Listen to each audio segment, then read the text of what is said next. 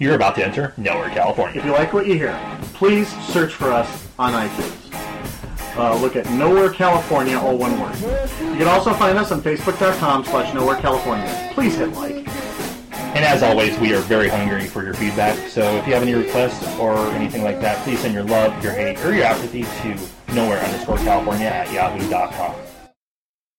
Welcome to Nowhere California Presents our conversation with Rob Hill. Hey everybody, this is Josh, and we're sitting down to talk with uh, Rob Hill on the phone about his current projects with Replanet and his uh, life as a documentary filmmaker. There's a lot of great uh, aspects to these projects that he's working on, and there's a lot that you, list, as the listeners, can help. As you will listen through this conversation, there's an Indiegogo project going on. Check out the show notes for the link to this important project, and also, as always, check out our Facebook page, facebook.com slash nowhere California. Without further ado, and to get me to shut up and get to the point, here's our conversation with Rob Hill. Okay, we are now joined by Rob Hill. How you doing today, man? I'm doing great. How are you? Ah, pretty good. Um, you uh, just mentioned that you were on a shoot. Uh, what which project are you working on right now? Um, I, I'm actually shooting some uh, additional material for Replanet. So we're just we're, today we're capturing some B-roll and some some other incidental uh, material from from from Jock Brandis' uh, studio. Oh, that's awesome. Uh, before we jump into uh, Replanet, uh, what was the aspects of your uh, documentary filmmaker? What were the aspects of documentaries that made you want to jump into that world? You know, I really love to tell stories about um, about people. And, you know, I, I like stories about uh, people, extraordinary people doing extraordinary things in the world, and, and and really trying to make a difference.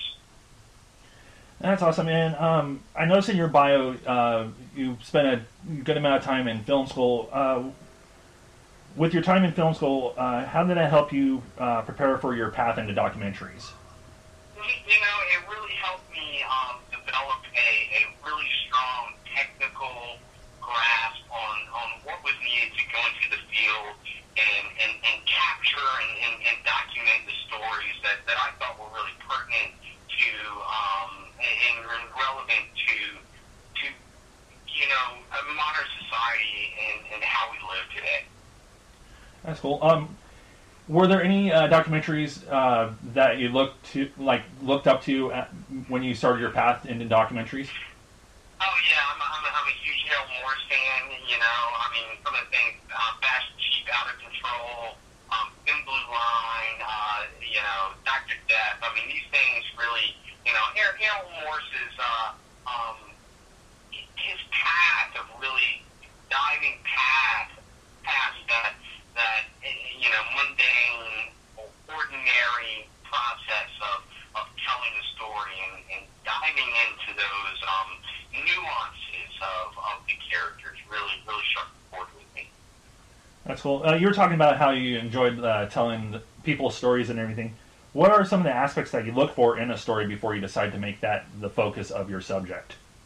Yeah, I, I, I really look for those extraordinary individuals that, that are really, um, really following that, that, that path less followed. You know, the, the, the stories of, of people that are, that are not, you know, that, that are marching to the beat of a, a, of a different drummer, if you will. Um, you know, things that, that, that, that seem to, to, to take you out of, of the mundane and push you into a realm that you wouldn't normally expect. That's definitely a path to take when it comes to those type of movies. Um, such as like the Fort Fisher Hermit piece that you did. Um, how difficult is it to approach a subject before the cameras roll? Is there any hesitance uh, by the subjects before you get things going? Yeah, well, I mean, that's a little different. I mean, the, the Fort Fisher Hermit, you know, he had, he, that, that was a historical documentary. You know, he had, he had passed away years before I was even born. Um, with, with, with, with Jock, um, you know, I had known Jock and, and, and had worked with Jock in, in film production and, and had become very close to him and his family. So approaching him about following him on his quest for global sustainability was, was much, much easier than I think if, if I had just approached him randomly. Um, so, you know, it, it, it's, it's kind of apple, apples and oranges for me. Um, you know, so I, I'm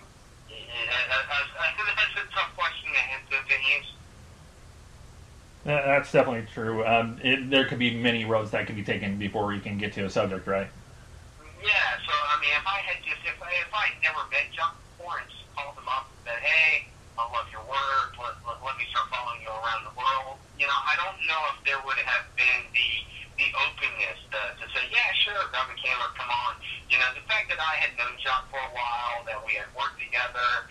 Um, you know, he was bringing material into my office to have transferred, and and I became familiar with his work. So there was there was already a personal connection between he and I before we, we, we started pursuing the, the feature documentary, which then like led to the, the television documentary series. You know, I, I think if it was the, the, the case where I was a documentary filmmaker, you know, and I pinpointed the subject matter and I reached out to somebody that I, I didn't know, that might have been a, a, a much larger challenge. That's definitely true.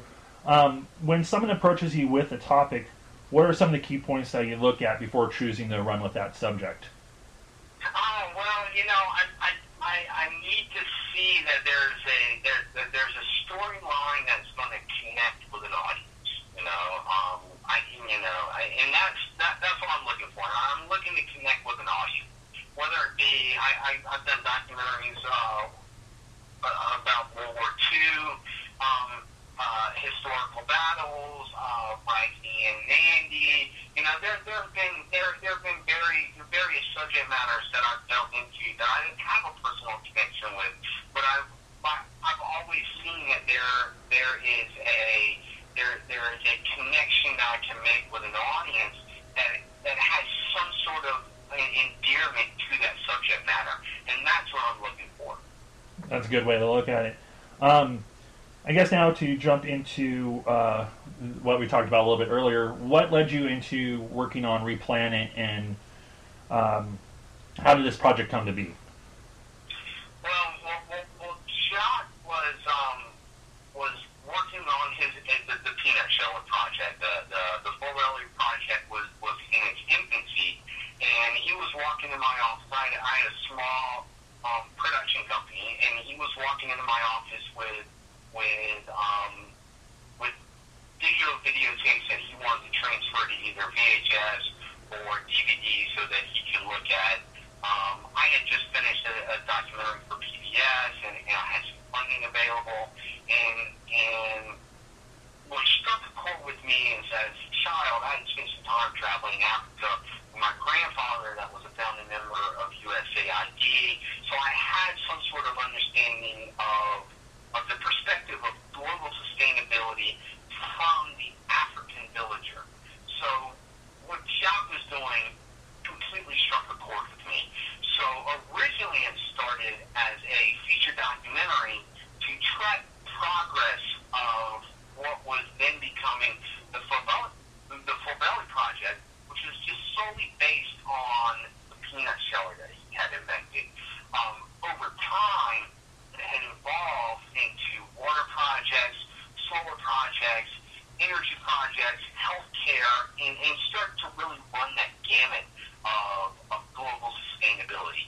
And that's what really led me to the fact that this wasn't a feature documentary. This was an ongoing documentary series where the episodes was were, were, the episodes were thematic, where we were we were dealing with water, we were dealing with sanitation, we were dealing with education and healthcare, and so on and so forth. That's just amazing. Um, in in the entertainment world we live in today, a lot of people would be quick to categorize a documentary series such as this as reality TV. Um, how would you go about that kind of labeling? No, I, I, I, I completely shun the reality television aspect of this. This is this is a very pure um, documentary series, you know, and I, and I go back to that label of documentary series. This is not a reality television series. We are documenting uh, uh, uh, an individual's plight in the world to to to create change, to to help people, to to motivate, to to to move sustainability forward. So this is this is this is the farthest you could be from from reality television. You know, I mean, this is in, in its pure sense. This is a this is a documentary series.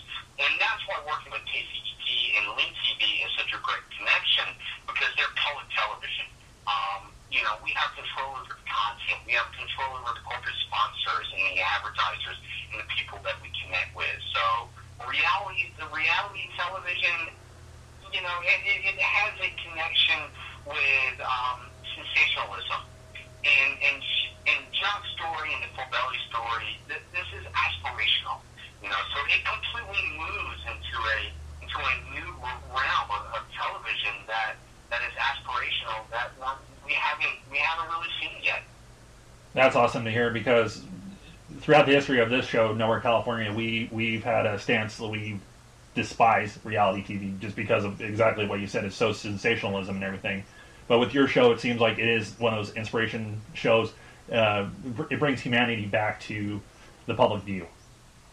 Yeah, and, and that's what's so important is, is bringing humanity, bringing that human story, that human element back back to the forefront. There's nothing sensational about this. You know, there are no scandals, there are no arguments, there there's nothing in here that kind of propels that sensationalistic, you know, element forward. This is this is about the aspirational. This is about the understanding. This is about the communication. You know, that's what we're hoping to, to, to drive the, the project forward. That's awesome, and that's great to hear coming from uh, show coming out. Um, as uh, time progresses, what are the, your hopes with the Replanet project? You know, well, we, we have six episodes that, that are in the can that are completely that are completely filmed. Um, you know, we, we, we are in the process of, of raising the funds to, to for post productions to, to produce those, um, edit those, bring those um, uh, to our broadcast audience through KCET and Link TV.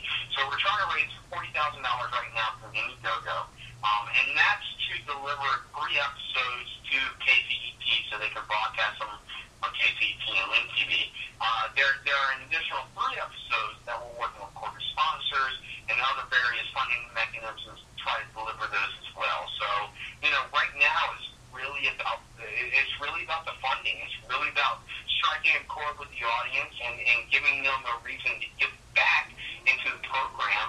You know, because some of these some of these perks and rewards that we have aren't just about the uh, about the program. They're about people. It's about giving people the opportunity to actually give back, to be to be able to to uh, send a peanut sheller to a village in Africa or a recycled soap press to a community in Asia. You know, a water pump to a community in in rural, you know, Virginia. You know, so so these are some of the elements that we have as part of our Indiegogo um, campaign to to allow people not just fund the television production, but also to try to help create sustainable solutions. You know, worldwide. That's awesome, and that sounds like an amazing project. Um, I guess before we wrap things up, can you give us that uh, Indiegogo URL? Do you have that on hand? Yeah, it, I, I think it's Indiegogo Replanet 2. I mean, if, if you go to Indiegogo and you search Replanet, the current Replanet campaign will come up. We've had other other campaigns for certain technologies and, and prototypes and things for the Full Belly Project. But if you just go to Indiegogo and and search uh, Replanet, the current campaign will go up and and you'll have the opportunity to make contributions, support programs, support sustainability, support jobs, support Full Belly Project, and help us get out get, get our message out to the world. Definitely, we'll definitely put that link into our show notes and uh, our Facebook page and everything. Uh, Rob, before we go, um, do you have any other projects that you would like for us to know, and where can we find you online?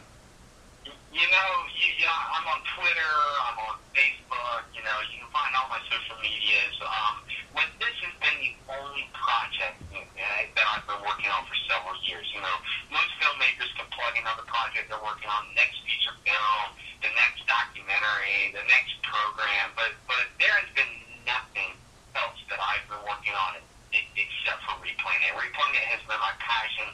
It's been my life, and, and, and it's really consumed me for, for probably the last, you know, eight years. So uh, hopefully we can get this out to the public, and, and then I can I can move forward in my own career and, and find some other worthy projects to document as well. That's awesome, and hopefully we can uh, help spread the word on this great project. And once again, Rob, thank you so much for coming on.